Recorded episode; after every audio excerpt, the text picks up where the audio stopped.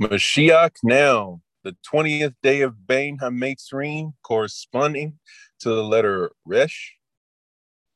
Continuing on with our Shavile Pinchas drop, we learned that Yaakov is the equivalent, or Yaakov's merits brings about the Beit HaMikdash, corresponding to Sukkot. This upcoming Shabbat is Shabbat Chazon, which is the third and final Shabbat of the three weeks. And Shabbat Chazon is the Shabbat of vision, where we're Bezrat Hashem granted a temple of the third, granted a vision of the third temple, granted a vision of the third temple, granted a temple of the third vision. That's hilarious. Anyway, Gemara, Sukkah 52a, continuing on with Shavile Pinchas.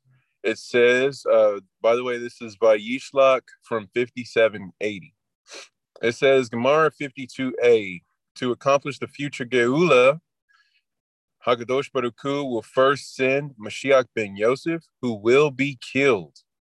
Our commentaries explain that he will die to atone for the iniquities of Yisrael. Now, you may think that this is just for Jews only, but I just want to point out that Yisrael literally means one who struggles with God.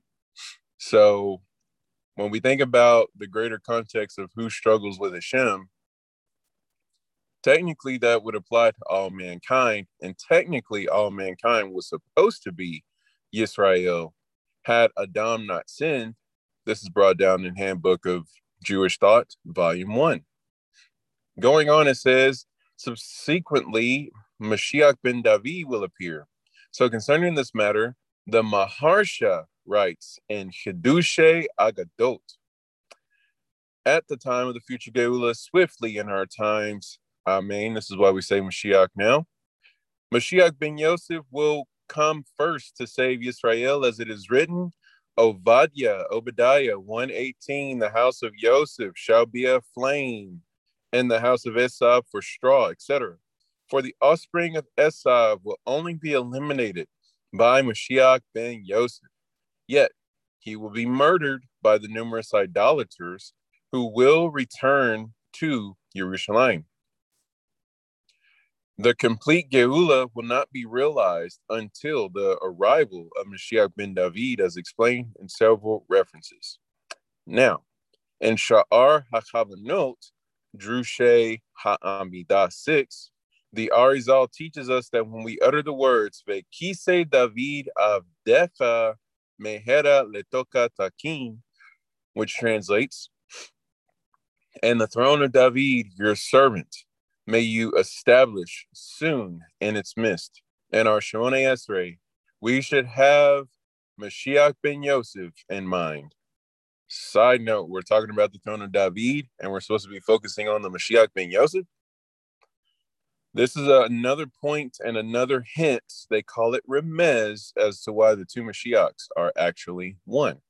If you're thinking about Mashiach ben Yosef, you're actually thinking about Mashiach ben David because you can't have Mashiach ben David without Mashiach ben Yosef. So whether there are two people or one, because there are many opinions that bring that down, there you go. It says we should pray that he will not be killed in the battle of Gog and Magog, Gog and Magog. But where is this alluded to in our tefillah pertaining to the throne of David? In light of our current discussion, we can suggest an explanation. Mashiach ben Yosef will come first and will be killed in the battle of Gog and Magog. Thus, he will pave the way for the arrival of Mashiach ben David. So, the death of Mashiach ben Yosef paves the way for Mashiach ben David.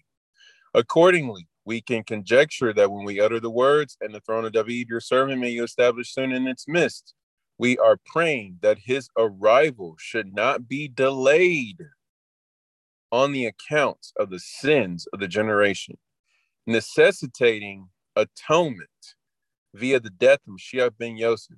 Instead, may Israel awaken to perform teshuvah, hastening the arrival of Mashiach ben David, eliminating the need for Mashiach ben Yosef to die.